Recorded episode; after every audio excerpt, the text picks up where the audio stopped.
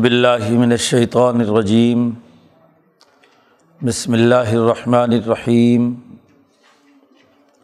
یا ایہا المزمل۔ قم اللیل الا قلیلا۔ نصفہ ومن قسمن قلیلا۔ او زد علیہ ورتل القرآن ترتیلا۔ انا ثنالقی علیہ کا قول ثقیلا ان ناشیت اللّہ اشد وط ام و اقوام قیلا ان لقف النہار صبحن طویلا وز قرسم ربی کا وطبتل الہ تبتیلا رب المشرقی والمغربی لا الہ الا هو فتخذ وکیلا وصبر علامہ یقولون وہ جرہم حجرن جمیلا وزرنی والمکذبین اولنعمتی ومہلہم قلیلا ان لدینہ انکالم و جہیمہ و تعامن ذا غصتم و عذابً علیمہ یوم ترجف العرض والجبال و کانت الجبال کثیبم مہیلا انا ارسلنا علیکم رسولہ شاہدن علیکم کما ارسلنا الا فرعون رسولہ فاصا فرعون الرسول فاخذناه اخذم وبیلا فقی فتقون ان کفر تم یوم یجال الولدان شیبہ اسما منفظر بہ کان وعدہ مفعولا ان حاضی تذکرہ فمن شاء اتخذ الى ربه سبیلا صدق اللہ العظیم۔ یہ صورت المزمل کا پہلا رقوع ہے۔ اس صورت مبارکہ میں انسانی سماج میں تبدیلی کا بنیادی دستور، بنیادی قواعد و ضوابط بیان کیے جا رہے ہیں۔ حضرت شاہ عبدالعزیز صاحب دہلوی فرماتے ہیں کہ خلافت باطنہ کے اصول پر ایسے زاہد اور متقی اور سچے انسان پیدا کرنا جن میں بنیادی خصوصیات صرف اور صرف اللہ سے تعلق کی ہوں۔ وہ اس صورت کا موضوع ہے۔ یعنی اللہ کے ساتھ تعلق قائم کرنے اور مخلوق خدا کے لیے بغیر کسی غرض کے کام کرنے والے افراد کے لیے قواعد و ضوابط، اعمال و افکار بیان کیے گئے ہیں۔ اس لیے مولانا سندھی رحمۃ اللہ علیہ نے اسے دستور انقلاب کا عنوان دیا ہے۔ کہ ایک انقلابی جماعت جب افراد تیار کرتی ہے، جو بے نفسی کے ساتھ ذاتی غرض سے ماورہ ہو کر صرف دین کے غلبے کے لیے کام کرے تو اس جماعت کو کن چیزوں کو اپنانا چاہیے؟ یہ صورت مبارکہ بالکل ابتدائی صورتوں میں سے ہے، نازل ہونے والی۔ جتنی صورتیں شروع میں نازل ہوئی ہیں مکہ مکرمہ میں۔ اسی حوالے سے یہ صورت احادیث صحیحہ کے مطابق نبی اکرم صلی اللہ علیہ وسلم پر جب وہی کا آغاز ہوا، تو آپ پر وہی کا نزول بہت مشقت انگیز ہوتا تھا، تکلیف محسوس فرماتے تھے۔ خاص طور پر جو پہلا تجربہ ہوا اور پھر فطرت وہی کے بعد پھر جو دوسرا تجربہ احادیث میں جس کا تذکرہ ہے، امام بخاری باب بدل وہی میں حضرت عائشہ صدیقہ رضی اللہ تعالیٰ عنہ سے تفصیلی روایت لائے ہیں۔ ان کے مطابق نبی اکرم صلی اللہ علیہ وسلم کو جب یہ معاملہ درپیش ہوا تو وہ واپس گھر تشریف لائے حضرت خدیجہ رضی اللہ تعالیٰ عنہ سے، کہا کہ مجھے چادر اڑاؤ۔ ضملونی ضملونی انسان جب اس کی بشری طبی تقاضوں میں سے یہ ہے کہ جب اس پر دباؤ ہوتا ہے اور خاص طور پر دل پر، تو خون سمٹ کر دل میں آ جاتا ہے اور باقی جسم ٹھنڈا ہو جاتا ہے۔ اس کو گرمائش کی ضرورت ہوتی ہے۔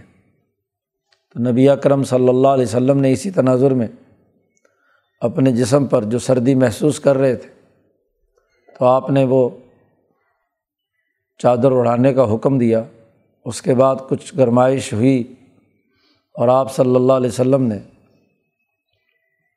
اس کے بعد وہ واقعہ حضرت خدیجہ رضی اللہ تعالیٰ عنہ سے بتایا کہ کیسے ایک فرشتہ آیا اور اس نے مجھے بھینچا تین دفعہ اور اقرا بسم ربی کلدی خلق۔ یہ آیات پڑھنے کا حکم دیا۔ تو پورا واقعہ بیان کیا اور اس کی وجہ سے قلب پر جو بھاری پن تھا، اسی پر فرمایا کہ مجھے اپنی جان کا ڈر، خشیت والا نفسی۔ تو حضرت خدیجہ نے تسلی دی کہ و اللہ یخذیق اللہ ابدا۔ اللہ آپ کو رسوا نہیں کرے گا۔ انسانیت کی خدمت کے جتنے بنیادی کام نبی اکرم صلی اللہ علیہ وسلم کرتے تھے، اس کا تذکرہ کیا۔ دوسری دفعہ پھر کافی وقفے کے بعد نبی اکرم صلی اللہ علیہ وسلم غار ہیرا سے واپس آ رہے تھے۔ تو آسمان پر پھڑ پھڑاہٹ کی آواز سنی۔ نبی اکرم صلی اللہ علیہ وسلم نے آسمان کی طرف دیکھا تو وہی فرشتہ جو غار ہرا میں ملا تھا، وہ ایک بہت بڑی کرسی پر بیٹھا ہوا ہے، جو آسمان و زمین کے پورے افق کو گھیرے ہوئے آپ صلی اللہ علیہ وسلم فرماتے ہیں کہ جیسے ہی میری نظر اس پر پڑی تو میں بے ہوش ہو کے گر پڑا۔ خوف سے کہ جو کیفیت پہلی دفعہ ہوئی تھی یہ وہی معاملہ تو نہیں ہے۔ ہوش آیا تو آپ صلی اللہ علیہ وسلم گھر تشریف لائے اور اسی طرح چادر اڑانے کا حکم دیا۔ اسی حالت میں تھے کہ فرشتہ آیا اور اس نے یہ وہی، یہ دونوں صورتیں مزمل اور اگلی صورت مدثر۔ مدثر کے بارے میں تو اس حدیث میں موجود ہے۔ کہ جبرائیل نے آ کر یہ آیات سنائی کہ اٹھیے اور یہ یہ کام کیجیے۔ تو یہاں بھی اسی تناظر میں مولانا سندھی رحمۃ اللہ علیہ نے اس کے ساتھ ساتھ حدیث کا یہ مطلب اور مفہوم اپنی جگہ پر صحیح اور درست ہے۔ جو تمام مفسرین نے اختیار کیا ہے کہ نبی اکرم صلی اللہ علیہ وسلم چادر اوڑھے ہوئے لیٹے ہوئے تھے۔ اور تمام صوفیہ کا یہ بنیادی ضابطہ اور اصول ہے کہ جب انسان غیب کے راستے پر چلتا ہے یومنون بالغیب، غیب سے ربط کی کوشش کرتا ہے، تو جو سب سے پہلی کیفیت اس پر پیدا ہوتی ہے وہ یہی ہے کہ اس کی روح جب ذات باری تعالیٰ کی طرف متوجہ ہوتی ہے تو جسم ٹھنڈا ہو جاتا ہے۔ اور اسی لیے جتنے بھی صوفیہ کا مزاج رہا ہے، شروع میں چادر اوڑھنے کا یا مراقبے کی حالت میں تنہائی اور یکسوئی اختیار کرنے کا رہا ہے، تو یہ غیب سے رابطے کا ایک بڑا اہم ترین مرحلہ ہے۔ یہ مرحلہ نبی اکرم صلی اللہ علیہ وسلم کو بھی درپیش ہوا۔ گویا کہ تربیت کے مراحل میں۔ اس لیے حضرت شاہ عبدالعزیز صاحب نے ایک اور بات بھی فرمائی کہ درویشی اور اللہ کے ساتھ تعلق قائم کرنے کا طریقۂ کار یہاں اس صورت مبارکہ میں بیان کیا گیا ہے۔ تو نبی اکرم صلی اللہ علیہ وسلم پر یہ کیفیت پہلے مرحلے میں بھی ہوئی۔ لیکن ایک سالق جب سلوک کے راستے پر چلتا ہے تو مستقل چادر اوڑے رہے۔ تو یہ اس کے منصب اور کردار کے مناسب نہیں ہے ایک وقت کے لیے ضرورت ہے کہ جب غیب سے ربط پیدا ہو اور اس کے لیے انسان محنت اور جد وجہد کرتا ہے، تو جب تک زیر تربیت ہے اور وصول الا پورے طور پر نہیں ہوتا، اس وقت تک کے مراحل میں جیسے پڑھنے پڑھانے والے تنہائی اور یکسوئی اختیار کرتے ہیں، ایسے ہی یہاں بھی ایک مرحلے کے لیے تو ضروری ہے۔ لیکن جب مرحلہ مکمل ہو جائے اور اس کے بعد بھی اسی چادر پہننا، تنہائی اختیار کرنا، یہ مستقل اپنی سوچ بنا لینا، یہ کمزور لوگوں کا کام تو ہو سکتا ہے۔ لیکن جنہوں نے دین کے غلبے کے لیے کردار ادا کرنا ہے، جس مقصد کے لیے یہ وہی الہی نازل ہوئی ہے، لیو ذرا الدین کل ہی اس کا تقاضا ہے کہ وہ اب اللہ کے ساتھ تعلق کے بعد اٹھ کھڑا ہو اور اپنے رفقا تیار کرے، اپنے نظریات کے لیے افراد سازی کا کام کرے۔ تو حضرت سندھی نے فرماتے ہیں کہ اس کا آخری نتیجہ اپنے رفیق اور ضمیل بنانا ہے، دوست بنانا ہے کہ جو کیفیت یا جو نظریہ اور سوچ اور فکر میرا بن گیا ہے، یہ میں آگے دوسروں تک منتقل کروں۔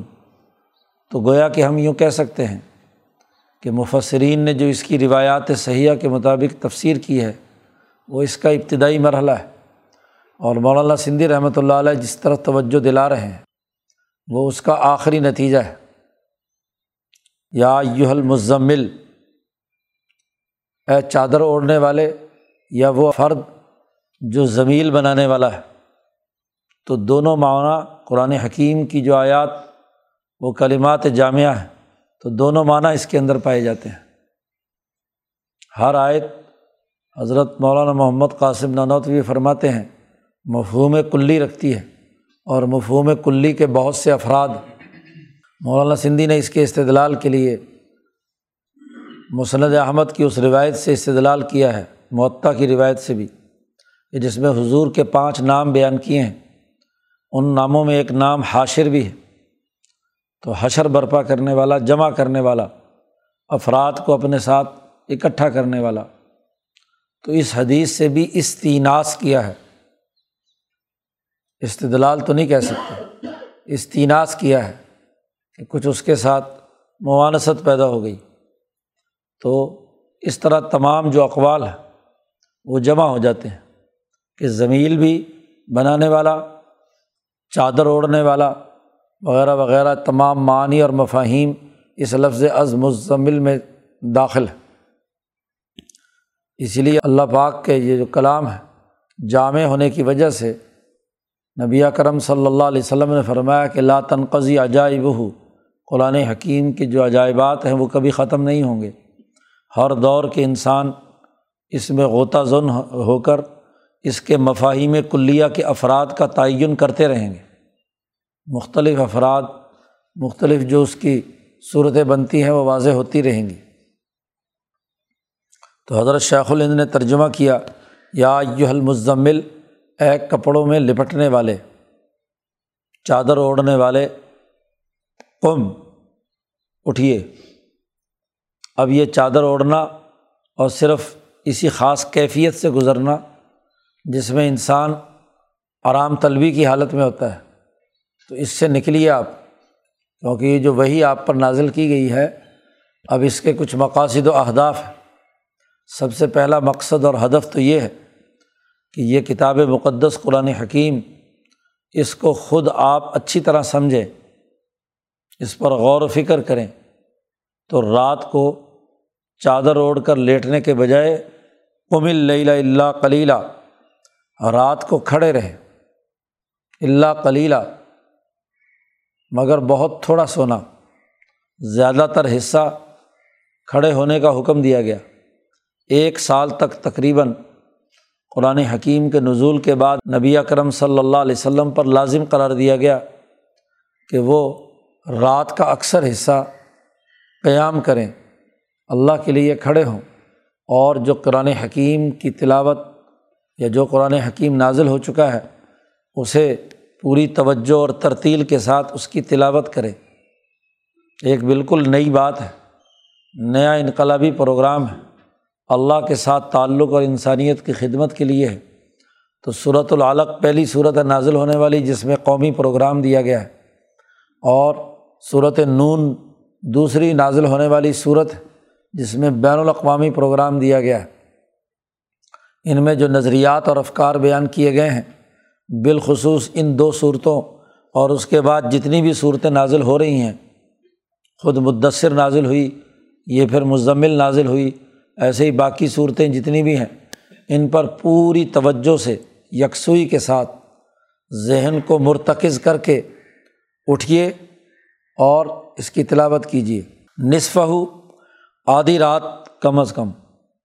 اون قسمن ہو یا اس سے کچھ کم، قلیلہ اوزد علی ہی یا اس سے زیادہ، آدھی رات سے بھی زیادہ۔ رات کے ان حصوں میں اٹھیے اور ورتر القرآن ترتیلا کھول کھول کر بالکل صاف آواز کے ساتھ، پوری توجہ اور یکسوئی کے ساتھ قرآن حکیم کی تلاوت کیجیے۔ آدمی جب سب سے پہلے اس کے سامنے پروگرام اور نصب و لائن آئے تو اپنی تمام تر توجہات کے ساتھ اس کے تمام معنی اور مفاہیم پر غور و فکر کرے۔ ترتیل میں نہ صرف الفاظ صاف اور کھلے ہونے چاہئیں بلکہ دل، دماغ، نفس، قلب اور عقل، روح اور سر، تمام چیزیں ایک پیج پر ہوں، جسے صوفیہ کی زبان میں ہمت کہا جاتا ہے۔ کہ جس میں زبان بھی، دماغ بھی، دل بھی اور عقل بھی تمام چیزیں پورے طور پر غرق ہو جائیں ان آیات قرآن پر۔ قرآن حکیم پر یکسو ہو کر پوری ترتیل کے ساتھ، توجہ کے ساتھ قرآن حکیم پڑھیں۔ کیوں؟ اس لیے کہ انا سنالقی علیہ کا قول ثقیلا۔ ہم عن قریب آپ پر ڈالنے والے ہیں۔ ایک بڑی وزن دار بات، بہت بڑی ذمہ داری ہے آپ پر، قول ثقیل ہے۔ یہ کوئی عام انسانوں کی گفتگو نہیں ہے۔ اس کے بڑے معنی اور مفاہیم ہیں۔ اور یہ قول ثقیل اس لیے بھی ہے کہ یہاں کے مکے کے مشرقوں کے اس معاشرے کے اندر بالکل اجنبی بات سرکشی اور تاغوتی اور مال و اولاد کے اوپر غرور و تکبر کرنا۔ جی اسی طرح جو ولید کی حرکتیں بیان کی ہیں صورت نون میں، حماز مشائم بنمیم، چغل خوری کرنا اور تانے لگانا، یہ یہاں ایک روٹین ہے۔ اس کے خلاف بغاوت کا اعلان کیا گیا ہے۔ ظلم اور ناانصافی کے خلاف آواز بلند کی گئی ہے۔ یہ بڑی قول ثقیل ہے۔ اس حوالے سے بھی کہ اس قرآن حکیم کے آغاز میں ہی کہا گیا ہے کہ لنس عام بن ناسیہ کہ یہاں کے سردار اگر ظلم سے باز نہ آئے تو ان کی پیشانی کے بال پکڑ کر گھسیٹ لیے جائیں گے۔ تو یہ بہت قول ثقیل ہے، بہت بھاری بات ہے۔ اور اس بھاری بات کو ہاں جی سمجھنا اور سمجھانا، اس پر توجہ دینا، اس کی معنویت پر غور و فکر کرنا یہ ضروری ہے۔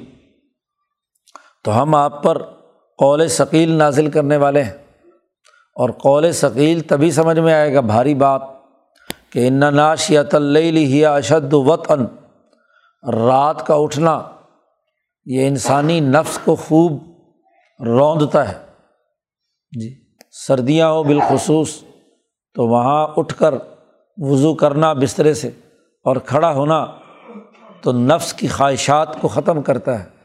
جب وصول اللہ کرنا ہے، اللہ کے دین کے غلبے کے لیے کام کرنا ہے، تو پہلے اپنے نفس اور اپنی تمام چیزوں کو اللہ کی طرف متوجہ کریں گے تو تبھی ترقی ہوگی اور اس توجہ میں نفس کی خواہشات کو کنٹرول کرنا ہوگا۔ اذیت اور تکلیف برداشت کرنی ہوگی کہ سردی میں اٹھ کر راتوں کو لمبی تلاوت کرنے کے لیے نیت باندھنا تو یہ نفس کو رونتا ہے۔ ناشیت اللیل۔ اور وہ اقوام قیلا اور بات بڑی اچھی اس وقت نکلتی ہے رات کے وقت۔ آدمی دن میں ادھر ادھر دماغ کاموں میں لگا ہوا ہوتا ہے تو بعض اوقات بات کر رہا ہے تو دھیان میں کوئی اور بات بھی آ گئی تو اس کی بات میں کوئی اتنا وضاحت نہیں ہوتی، الجھی بھی بسا اوقات گفتگو ہو جاتی ہے۔ تو اس سے پورا پروگرام سمجھ میں نہیں آئے گا۔ پوری جو کتاب مقدس قرآن حکیم کی گفتگو کی معنویت ہے وہ سمجھ میں نہیں آئے گی۔ لیکن یہ رات کے وقت جب سب لوگ سوئے ہوئے ہیں پوری یکسوئی ہے۔ کسی قسم کی کوئی آواز اور خرخشہ نہیں ہے۔ ایسے موقع پر جب آدمی تمام اپنی قوتوں کو مرتکز کر کے کتاب مقدس قرآن حکیم کی تلاوت کرتا ہے، اس کے معنی اور مفاہیم پر غور و فکر کرتا ہے، تو یہ بات انسان کی عقل، قلب اور نفس کے اندر داخل ہو جائے گی، اس کے اندر پیوست ہوگی۔ گویا کہ رواں رواں اس کا سر سے پاؤں تک اس کے رنگ میں رنگا جائے گا۔ یہ سبغت اللہ، یہ اللہ کا رنگ ہے اور یہ اللہ کا رنگ بہت ہی اچھا اور عمدہ ہے۔ پورے وجود کو اس پروگرام کے رنگ میں رنگنا، اس فکر کے لیے سراپائے اشتیاق بن جانا، اس کے لیے اپنی جان مال قربان کرنے کا عزم اور ارادہ کرنا، یہ بہت اونچی بات ہے۔ اس لیے ایسے وقت میں جہاں آدمی جب بولے تو اس کے دل و دماغ اور اس کے وجود پر بھی اس کا اثر ہو۔ اس لیے قرآن نے بعد میں جا کر کہا کہ جو سچے مخلص لوگ ہیں جب قرآن حکیم کی تلاوت کرتے ہیں تو ان کے چمڑے لرز اٹھتے ہیں۔ ایک شعرت جلود الزینہ یکشعون ربا ہوں جو اللہ سے ڈرنے والے لوگ ہیں ان کے چمڑوں کے اوپر لرزہ دھاری ہو جاتا ہے۔ تو یہ پورے جسم پر ایک خاص کیفیت کا پیدا ہونا اس وقت تک یہ پروگرام دماغ میں اور جسم میں راسخ نہیں ہوتا۔ اس کا رواں رواں انگ انگ اس کے رنگ میں رنگا جائے۔ وہ اق و مکیلا اور جب رات کا یہ اٹھا ہوا، انسان قرآن حکیم کی تلاوت کر کے فارغ ہوتا ہے، تو دن بھر طبیعت بھی فریش رہتی ہے اور آگے لوگوں کو اپنا پروگرام پورے عزم و استقامت کے ساتھ، پوری طاقت اور قوت کے ساتھ سمجھانا آسان ہوتا ہے۔ خود دائی بھی غفلت کی حالت میں ہو تو اپنے مدعو کے اوپر اثر انداز نہیں ہو سکتا۔ دعوت دینے میں نہ صرف اس کی زبان ہو بلکہ اس کے قلب کی توجہ ہو اور اس کی عقلی قوتیں بھی۔ مدعو کی تمام کیفیات کو دیکھ کر اس کے مطابق اس کے سوالوں کے جوابات دینے کی اہلیت اور صلاحیت رکھتی ہو۔ تینوں چیزیں ہوں تو پھر دائی کی ایسی دعوت ضرور مدعو قبول کرتا ہے سوائے اس کے کہ جس پر کوئی پھٹکار یا لانت پڑی ہوئی ہے، ورنہ سادہ انسان ہے، تو اس کے اوپر یہ توجہ کے ساتھ دی ہوئی دائی کی دعوت جو دل سے نکلتی ہے تو دل پر اثر کرتی ہے۔ تو جو دل سے نہیں نکلتی، محض حلق سے اوپر اوپر ہوتی ہے، تو اس کا کوئی اثر دلوں پر نہیں ہوتا۔ اس لیے آپ رات کو اٹھیں، آدھی رات یا اس سے زیادہ کا دورانیہ بس تھوڑا سا وقت آرام کرنے کے لیے ہو۔ باقی قرآن حکیم کی تلاوت میں مشغول ہو جائیے۔ ان کا فن نہار صبحن طویلا۔ آپ کے لیے دن میں اور بہت سارے لمبے کام ہیں۔ رات کو تو یہ ہے، دن میں آپ نے دعوت دینی ہے۔ جی صرف رات ہی کی بات نہیں، یہ پروگرام چوبیس گھنٹے کا ہے۔ یہ نہ ہو کہ لمحاتی ہو کہ ایک وقت میں ایک کام کیا اور دوسرا وقت فارغ کر دیا۔ نہیں، دنیا کے جو ضروری ارتفاقات ہیں وہ بھی پورے کرنے ہیں اور اسی کے ساتھ ساتھ قرآن حکیم کے اس پروگرام کی دعوت بھی لوگوں کو دینی ہے۔ تو سب ہن طویلا بہت زیادہ آپ کی مشغولیت رہتی ہے۔ تو اس لیے رات کے وقت یکسوئی کا وقت ہے۔ دن میں اتنا وقت نہیں ملتا کہ یکسوئی کے ساتھ اس پروگرام پر غور و فکر کیا جائے اور اس تلاوت پر ہاں جی جد وجہد اور کوشش کی جائے۔ اس لیے رات کا وقت یکسوئی کا ہے۔ اس میں آپ اٹھ کر یہ کام کریں۔ پہلا حکم جو دیا گیا المزمل کو کہ قوم اللیلہ، خود اپنی تعلیم و تربیت، خود اپنے اندر اس کی اعلیٰ درجے کی صلاحیت اور استعداد کا پیدا ہونا اور ایک سال کے دورانیے میں نبی اکرم صلی اللہ علیہ وسلم میں یہ استعداد کامل اور مکمل طور پر ہو گئی۔ آپ کے دل پر جو گھبراہٹ تھی ظاہر آدمی جب کسی نئے تجربے سے گزرتا ہے تو اس پر کیفیات آتی ہیں۔ تو یہ جو پہلی وہی کے نزول پر آپ کے جسم کو تکلیف ہوئی، آپ کے نفس پر شاک گزرا یا اسی طریقے سے اس کے بعد دوسرے دو تین مرحلوں میں ایسا ہوا، تو یہ اسی لیے ہوا کہ نفس میں ابھی یہ کلام رچا بسا نہیں۔ تو جب رچ بس گیا تو ساری رات کھڑے ہو کر جب اللہ کے سامنے اس طریقے سے اس کی تلاوت کی تو اب جسم عادی ہو گیا۔ اب مکمل طور پر یہ کیفیت یا یہ صلاحیت اور استعداد پیدا ہو گئی، وصول اللہ کی جو کامل کیفیت ہے، جس میں وہی الہی کا صحیح فہم اور سمجھ وہ بھی ہو گیا، تو پھر ایک سال کے بعد تقریباً اگلا رقوع جو آ رہا ہے اسی صورت کا وہاں اجازت دے دی کہ فقر و مات یسر من القرآن، کہ جتنا بھی آسانی سے پڑھ سکتے ہیں قرآن ان کی تلاوت کریں۔ یہ قید جو خاص طور پر بیان کی تھی کہ نصف رات اور یا اس سے زائد جو ہے آپ کھڑے ہوں، یہ فریضے کے طور پر ختم ہو گئی اپنی چاہت اور اس کے مطابق۔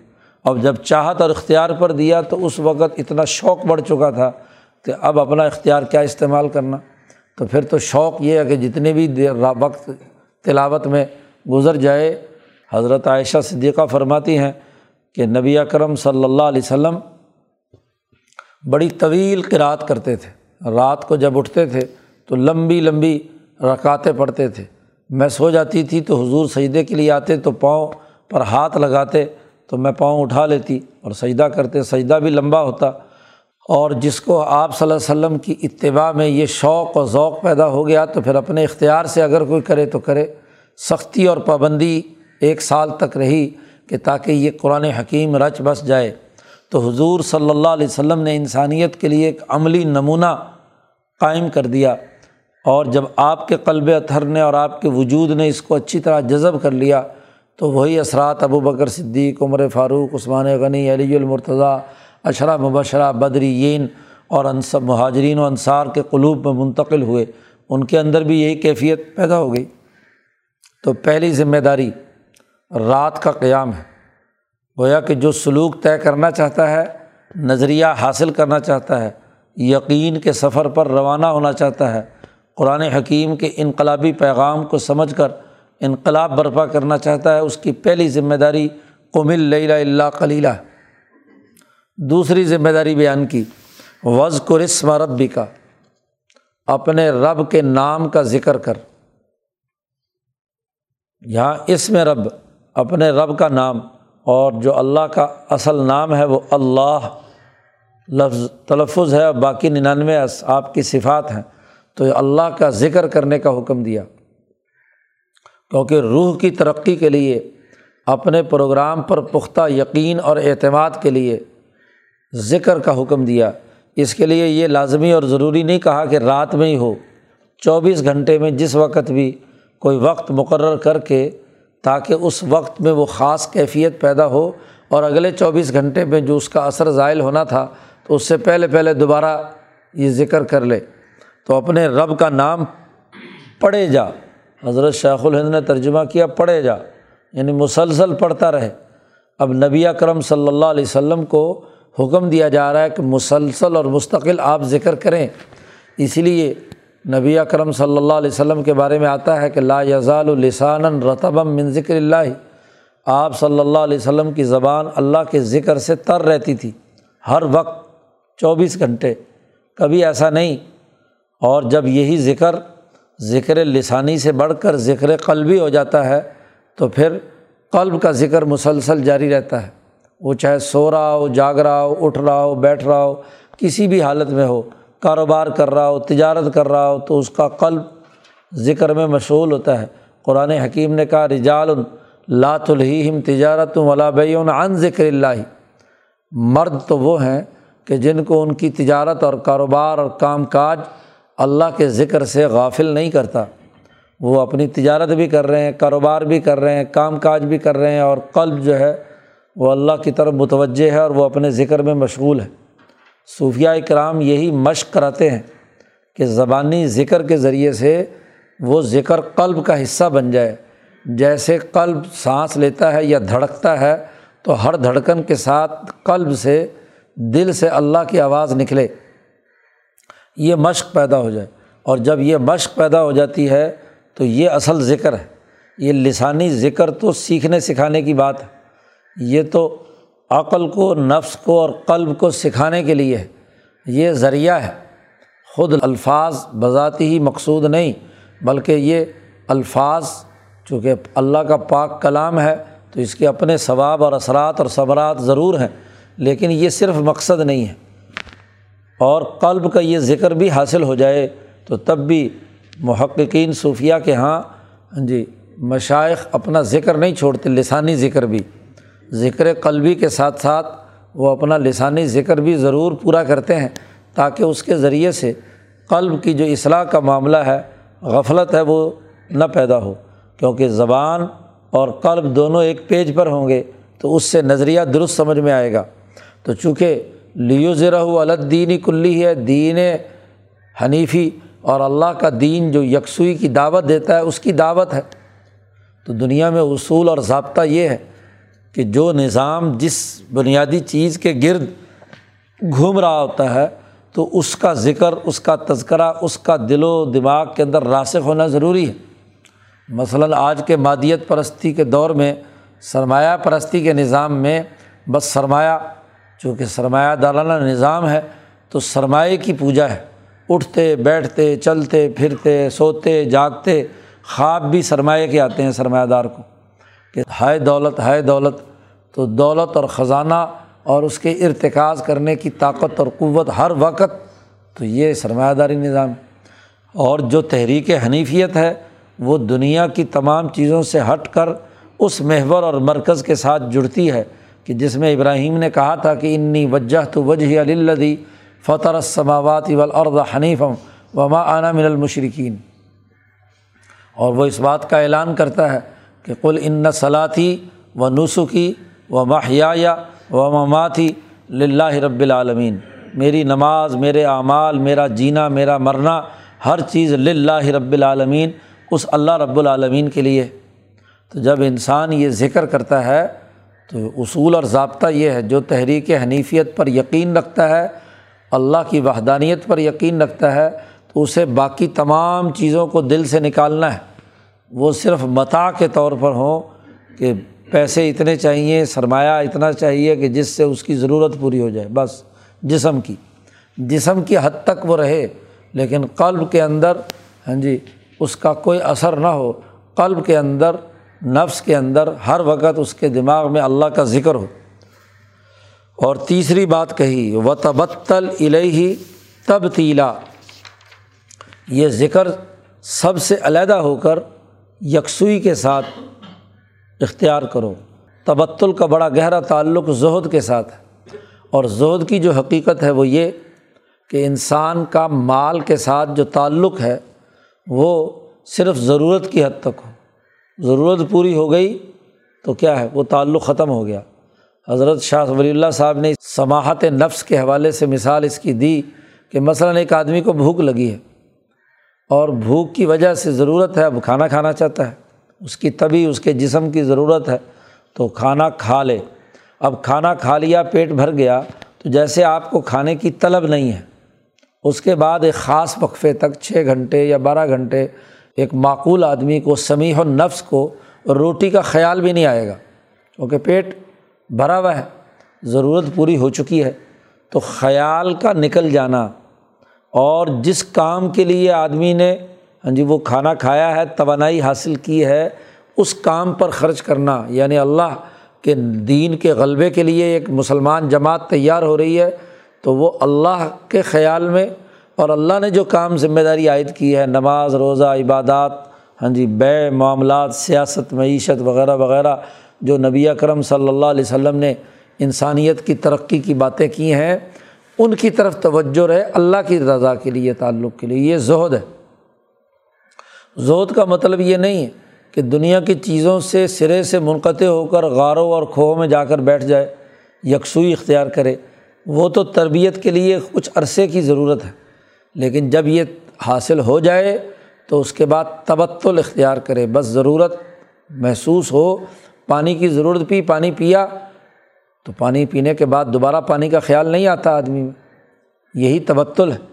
ایسے ہی مکان ضرورت تھی، سونا ہے، رہنا ہے، تو بس ضرورت پوری ہوئی۔ تو اب مکان اگر دل میں کیا ہے یہ دیوار گندی نہ ہو جائے، یہ فلانا یوں نہ ہو جائے، ایسے ویسے نہ ہو جائے، تو یہ یعنی مکان کی محبت دل میں بیٹھ گئی تو یہ تبتل کے خلاف بات ہے۔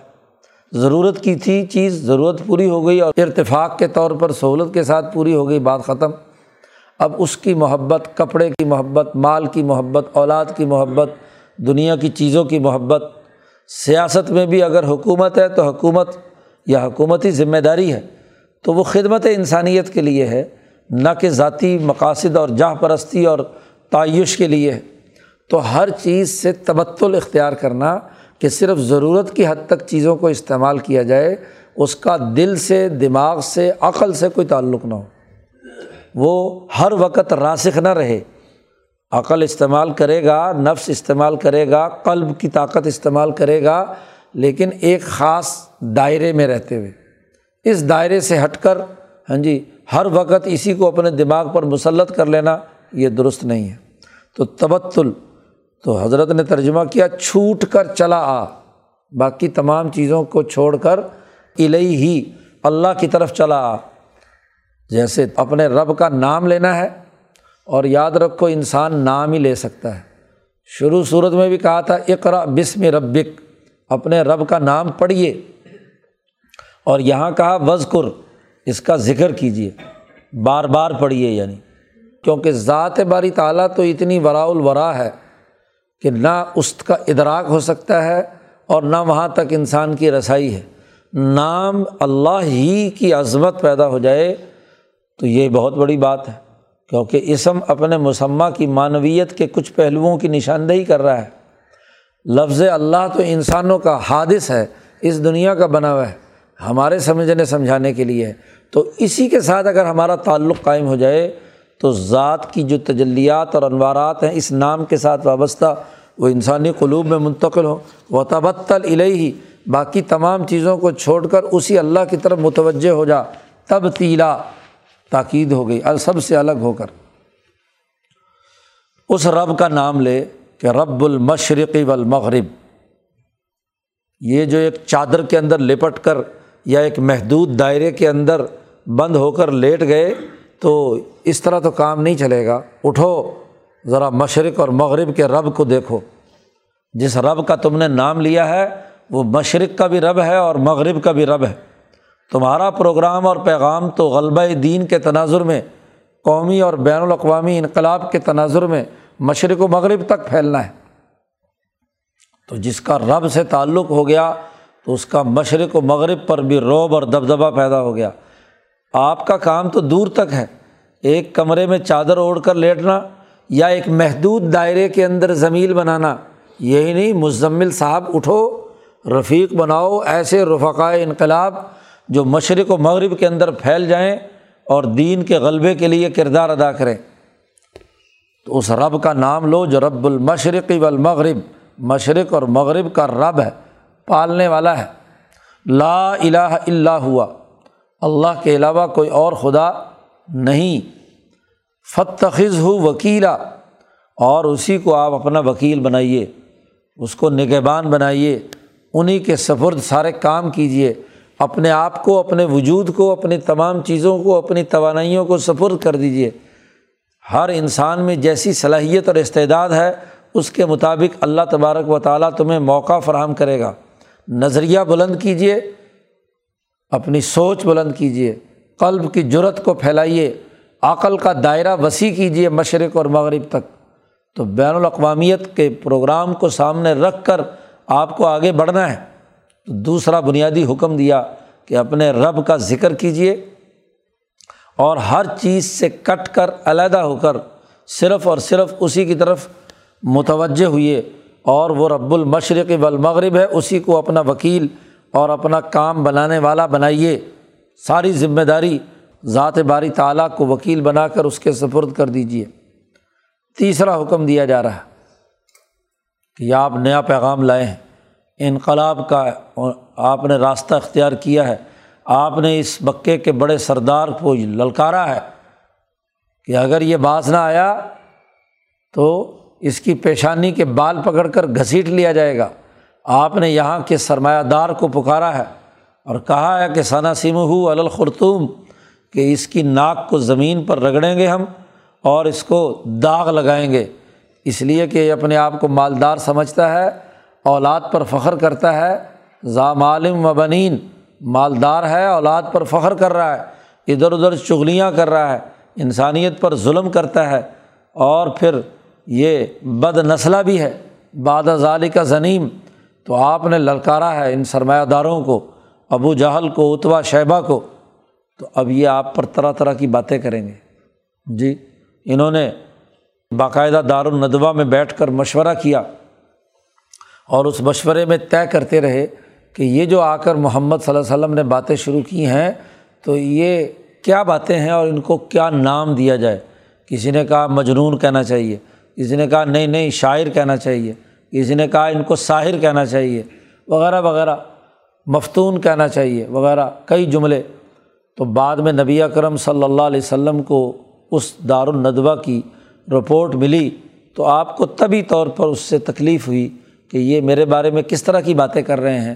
میں اللہ کا پیغام انہیں سنا رہا ہوں اور ان کی ہاں جی سیدھے راستے کے لیے کیا ہے، کوشاں ہوں اور یہ میرے لیے کیا نام بیان کر رہے ہیں۔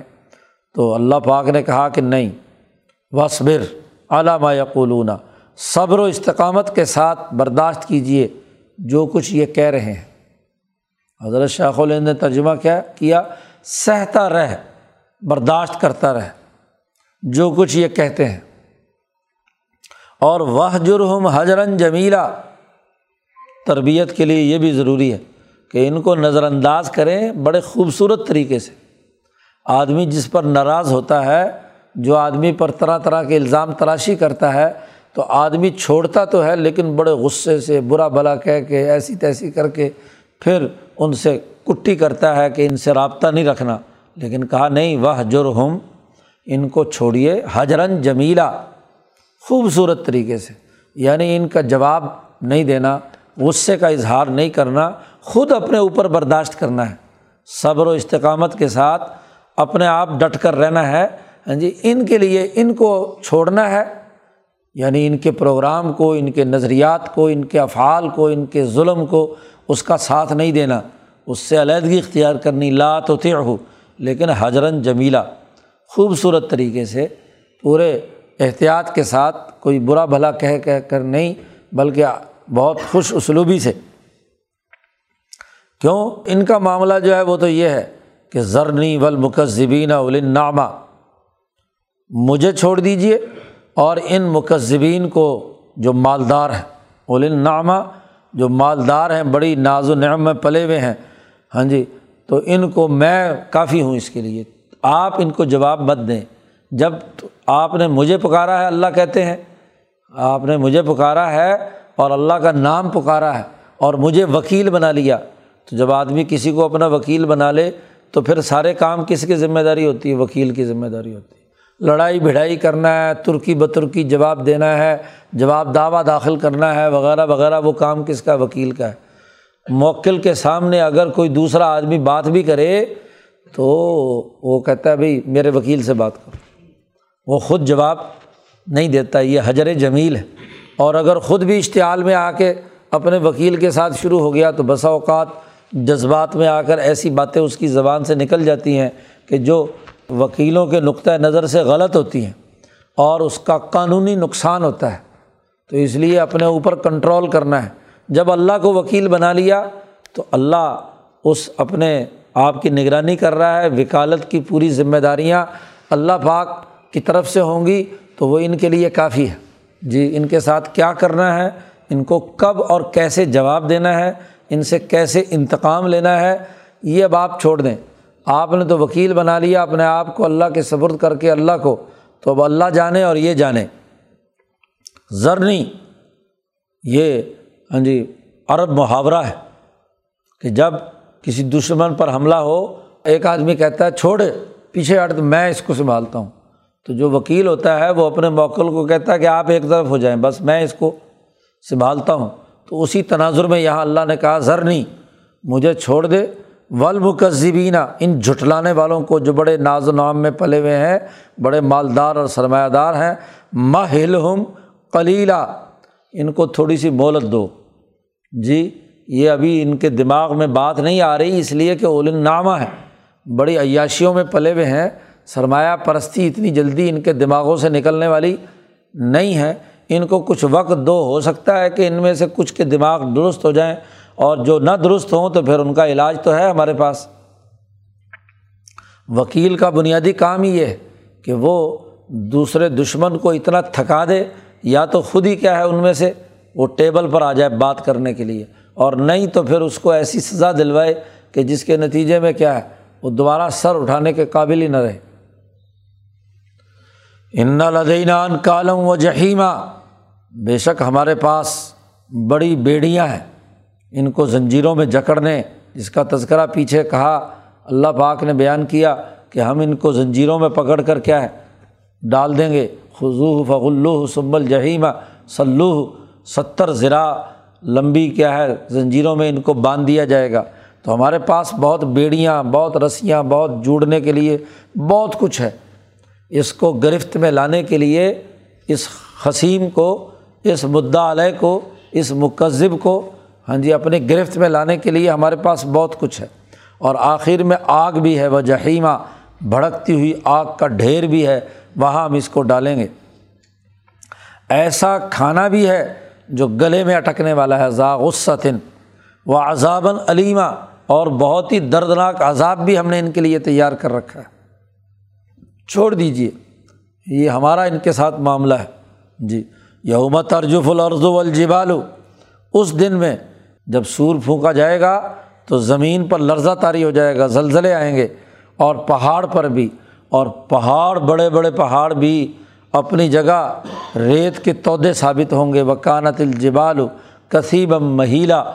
پہاڑ بھی ریت کے تودوں کی طرح گرتے ہوئے۔ جب سلائڈنگ شروع ہوتی ہے تو ایسے جیسے ریت پھسلی ہوئی آ رہی ہے، ایسے ہی پتھر اور پہاڑ پھسلتے ہوئے آ رہے ہوتے ہیں۔ گرد و غبار پورا اس ماحول کے اندر ہوتا ہے۔ تو ریت کے تودوں کی طرح پہاڑ ختم ہو جائیں گے۔ تو جب بڑے بڑے پہاڑ جو ہیں، وہ ریت کے تودوں کی طرح ہوں گے، تو یہ بیچارہ چھ فٹ، سات فٹ کا انسان جو ہے، یہ کیسے مقابلہ کر سکتا ہے؟ یہ بات طے شدہ ہے کہ ہم نے آپ کو ایک مقصد کے لیے بھیجا ہے۔ تو پہلا حکم قیام اللیل، دوسرا حکم وز قرص ربی کا ذکر۔ تیسرا صبر و استقامت وصبر علامہ یقولون۔ اور پھر اس سلسلے میں چوتھا حکم کہ ان کو نظر انداز کریں۔ وہ جرہم حجرن جمیلا یہ سارے سیغے امر کے ہیں۔ ان کو حجر جمیل چھوڑ دیجیے ان کا معاملہ جو ہے وہ ہم ان کو مہلت دیجیے ہم اپنے آپ اس کو کنٹرول کریں گے۔ اس کے لیے ایک پورا پروگرام ہے کہ کتنے عرصے بعد ان مکے کے لوگوں کے خلاف انقلاب لانا ہے۔ اور اس انقلاب کے کچھ اہداف ہیں۔ وہ بیان کیے جا رہے ہیں۔ انا ارسل علیکم رسولہ بے شک ہم نے تمہاری طرف رسول بھیجا ہے۔ ایسا رسول جو شاہدن علیکم، جو تم پر تمہاری باتوں کو بیان کر کے گواہی ڈال رہا ہے، حجت تمام کر رہا ہے۔ کیا تم یہ جرم نہیں کر رہے، یہ جرم نہیں کر رہے، یہ جرم نہیں کر رہے؟ تو تمہارے ضمیر ہاں جی گواہی دیتے ہیں کہ ہاں باقی جرم ہمارے سے ہوئے ہیں۔ تو رسول اللہ صلی اللہ علیہ وسلم تم پر شاہد ہیں۔ یہاں دنیا میں بھی اور آخرت میں بھی نبی اکرم صلی اللہ علیہ وسلم نے فرمایا، بلکہ قرآن حکیم میں ہے کہ ہم تمام امت میں سے ایک ایک شہید جمع کریں گے، یوم نباسو من کل امت ان شہیدن اور جب سارے کے سارے شہید آ جائیں گے تو جی نا بکا اعلیٰ ہا الا شہیدہ اے محمد صلی اللہ علیہ وسلم، آپ کو ان پوری امتوں پر ہاں جی گواہ بنا کر لائیں گے ہم۔ تو آپ صلی اللہ علیہ وسلم کو ہم نے شاہد بنا کر بھیجا ہے، نگران بنا کر بھیجا ہے۔ کیوں؟ دو باتیں آپ کی ذمہ داری ہے۔ ایک تو رسول بن کر رسالت کا پیغام لانا اور دوسرے آپ پر ذمہ داری ہے ان کی نگرانی کرنا، ان کے ہر ہر حرکات و سکنات کو دیکھنا دنیا میں بھی اور آخرت میں گواہی کے طور پر آپ نے گواہی پیش کرنی ہے۔ یہ کیوں بھیجا ہے؟ تو چونکہ مکے کے مشرقوں کو بات سمجھانی ہے کہ یہ اسی طرح بھیجا ہے جیسے تم نے قصہ سنا ہوا ہے۔ کما ارسلنا الا فرعون رسولہ جیسے فرعون کی طرف ہم نے رسول بھیجا تھا۔ تمہیں تاریخ یاد ہونی چاہیے کہ جیسے موسا علیہ السلام نے فرعون کو شکست دے کر غرق کیا تھا پانی میں، ایسے ہی ہم نے یہ رسول بھیجا ہے کہ مکے کے جو فرعون ہے، مکے کے جو ظالم ہیں، ان کو بدر کی ریت کے اندر دھسا دیا جائے۔ ہاں جی جیسے اس کو پانی میں غرق کیا تھا، وہاں پانی تھا۔ تو اس لیے پانی کا عذاب آیا۔ یہاں سہارائے عرب کے اندر ریت ہے، تو ریت کے اندر ہم اس کو قلیب بدر کے اندر دھسا دیں گے۔ اس کو ریت کے اندر دفن کر دیا جائے گا۔ کما ارسل الا فرعون رسولہ جیسے ہم نے فرعون کی طرف رسول بھیجا۔ تو جو قومی انقلاب موسا علیہ السلام نے فرعون کے مقابلے پر برپا کیا ہے، وہی قومی انقلاب کی ذمہ داریاں نبھانے کے لیے یہ چار کام آپ کو کرنے ہیں. قبل اللہ کلیلہ وز کو ربی کا بتبت اللہ تبتیلا اور وصبر علامہ یقولون اور صبر و استقامت اختیار کرنا. وہ جرم حجرن جمیلہ یہ سارے کام اس کی بنیاد پر افراد تیار کرنے ہیں رفقۂ انقلاب تیار کرنے ہیں، اپنے زمیل بناؤ۔ کیوں؟ اس لیے کہ ہم نے آپ کو بھیجا ہے وہی کام کے لیے کہ جو موسا علیہ السلام نے فرعون کے مقابلے میں کیا تھا۔ قومی انقلاب برپا کرنے کے لیے۔ فاسا فرعون الرسول۔ فرعون نے رسول موسا علیہ السلام کی نافرمانی کی، تو فاخذنا اخذم وبیلا جیسے ہم نے اسے سخت طریقے سے پکڑ لیا، بالوں سے پکڑ کر، وبیل کہتے ہیں، بالوں سے پکڑ کر گھسیٹنا۔ تو جیسے اسے بالوں سے پکڑ لیا تھا۔ فرعون جب غرق ہو رہا ہے ہاں جی تو پانی کے اندر ڈبکیاں لگا رہا ہے۔ ہیرے جواہرات جو ہیں وہ اس کی داڑھی میں اور سر کے بالوں میں تو غوطہ دیا، پکڑ کر فرشتے نے، جبرائیل نے بالوں سے پکڑا اور گھسیٹ کر اس کو دوبارہ غوطہ، دوسری دفعہ، تیسری دفعہ۔ اور خاص طور پر جب اس نے کہا کہ اب میں ایمان لاتا ہوں آمن تو بے ربی موسا و ہارون۔ ہاں جی موسا اور ہارون کے رب پر میں ایمان لاتا ہوں۔ تو فرشتے نے کہا، آل آنا۔ اب بالوں سے، سر کے بالوں سے پکڑ کر ایک غوطہ دیا اور کہا کہ اب ایمان لاتا ہے۔ جب ایمان لانے کا موقع تھا، اس وقت تو ایمان لایا نہیں۔ آل آنا وقت آ صحیح تھا اس سے پہلے تو تو بڑی نافرمانیاں کرتا رہا۔ تو جیسے وہاں بالوں سے پکڑ کر گھسیٹا گیا تھا، بالکل وبیل کا لفظ لا کر بتلا دیا کہ یہ بالوں سے پکڑ کر گھسیٹنا جیسے فرعون کے ساتھ ہوا تھا۔ ایسے ہی ابو جہل کی ہاں جی گردن سے بال پکڑ کر گھسیٹ کر کلیب بدر میں ڈال دیا اور بالوں سے پکڑ کر گردن مار دی۔ ان دو نوجوانوں نے معاذ اور معوض نے کہتا نیچے سے کاٹنا۔ ہاں جی تو گردن کاٹ دی، بالوں سے پکڑ کر گھسیٹ لیا۔ تو وہی قرآن حکیم نے کہا فاخذ نہ ہو اخذم وبیلا اب یہ تیسری، چوتھی صورت نازل ہونے والی مزمل اسی میں انقلاب کا اعلان کر دیا کہ یہ جو چار پانچ کام بیان کیے گئے ہیں، اس کے مطابق جو رفقۂ انقلاب تیار کرنے ہیں، ان کا بنیادی مقصد یہ ہے کہ جیسے فرعون کو ہم نے پکڑا تھا، ایسے ہی اس امت کے فرعون ابو جال کو بھی اسی طرح پکڑا جائے گا۔ کئی فتقون ان کفر تم کیسے بچو گے تم؟ اگر تم منکر ہو رہے ہو، کافر ہو رہے ہو، اس سچے پیغام کا انکار کر رہے ہو، تو کیسے بچو گے اس دن میں؟ یجال الولدان شیبہ جس دن بچے بھی بوڑھے ہو جائیں گے۔ قیامت آئے گی اور قیامت کے موقع پر بچے بوڑھے ہو جائیں گے۔ یجال الولدانہ شیبہ اسما منفطرم بھی آسمان اس دن ٹوٹ پڑے گا۔ بڑی گہری تشبیح ہے۔ اگرچہ اس کا تعلق قیامت کے ساتھ ہے، لیکن کہا یجال الولدانہ شیبہ بچے بوڑھے ہو جائیں گے۔ وہ سولہ سولہ، سترہ سال کے معاذ اور معوض چھوٹے چھوٹے بچے، وہ شیبہ بڑے آدمیوں کی طرح، شکرے کی طرح ٹوٹیں گے۔ اور بالوں سے پکڑ کر ابو جہل کو گھسیٹ لیں گے۔ ہاں جی یہی تو اس نے کہا کہ کوئی بڑا شیب، کوئی بڑا ہاں جی سردار مجھے قتل کرتا۔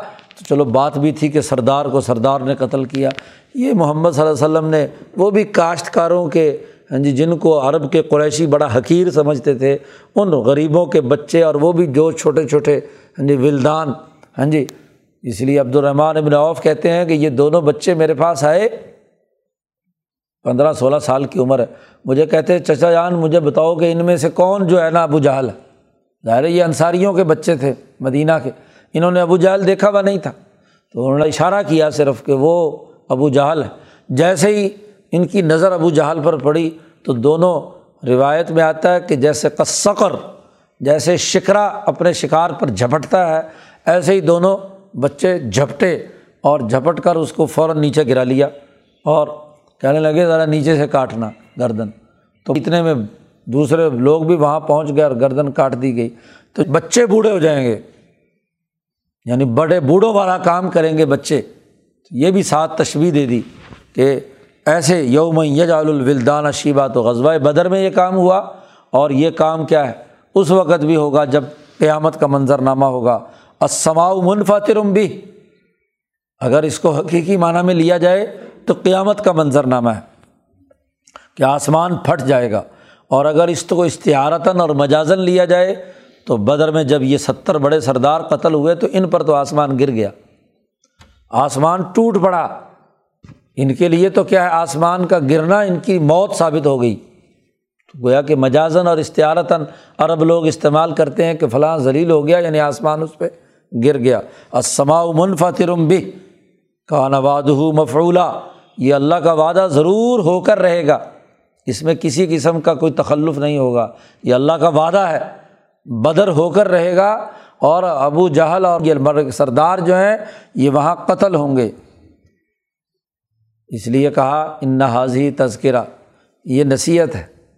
یہ یاد دلاتی ہے جو کچھ ہونے والا ہے، اس کی نصیحت ہے، تذکرہ ہے۔ فمن شاہ تخذ الا ربی سبیلا جس کا جی چاہے اپنے رب کی طرف یہ راستہ بنا لے۔ اللہ تک جانے کا یہ راستہ اتخذا الا رب ہی سبیلا اپنے رب تک جانے کا یہ سلوک ہے، یہ سبیل ہے، یہ طریقہ ہے کہ قیام اللیل کرے، ذکر کرے، صبر و استقامت کا مظاہرہ کرے، اچھے طریقے سے ان کو چھوڑے اور وہاں کے دشمنوں کے خلاف جس مقصد کے لیے رسول کو بھیجا ہے، ان کو بالوں سے پکڑ کر گھسیٹے اور ذلیل اور رسوا کرے، قومی انقلاب برپا کرے۔ تو پہلے جماعت کی تیاری خلافت باطنہ کے اصول پر، اور پھر مدینہ منورہ میں آ کر اس کے ہاں جی قومی انقلاب کے لیے جد وجہد کا پورا تذکرہ، پورا پورا روڈ میپ بیان کر دیا، پروگرام دے دیا اس پہلے رقوع میں۔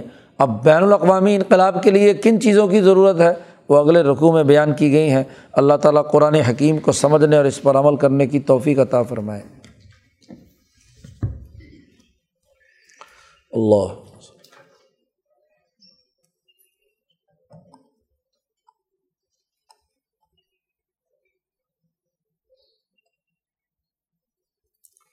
اجمعین۔